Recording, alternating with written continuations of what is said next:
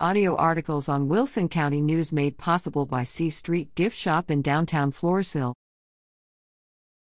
School Supply Giveaway August 13th at Brooks. Brooks Gives Back has partnered with local organizations to bring free services and resources for families to help prepare for the new school year. On Saturday, August 13th, families can receive school supplies, backpacks, haircuts, and more from 4 to 7 p.m. at the Green Line SA at 2532 Sidney Brooks in San Antonio. Backpacks will be distributed while supplies last, one per child, and children must be present to receive supplies.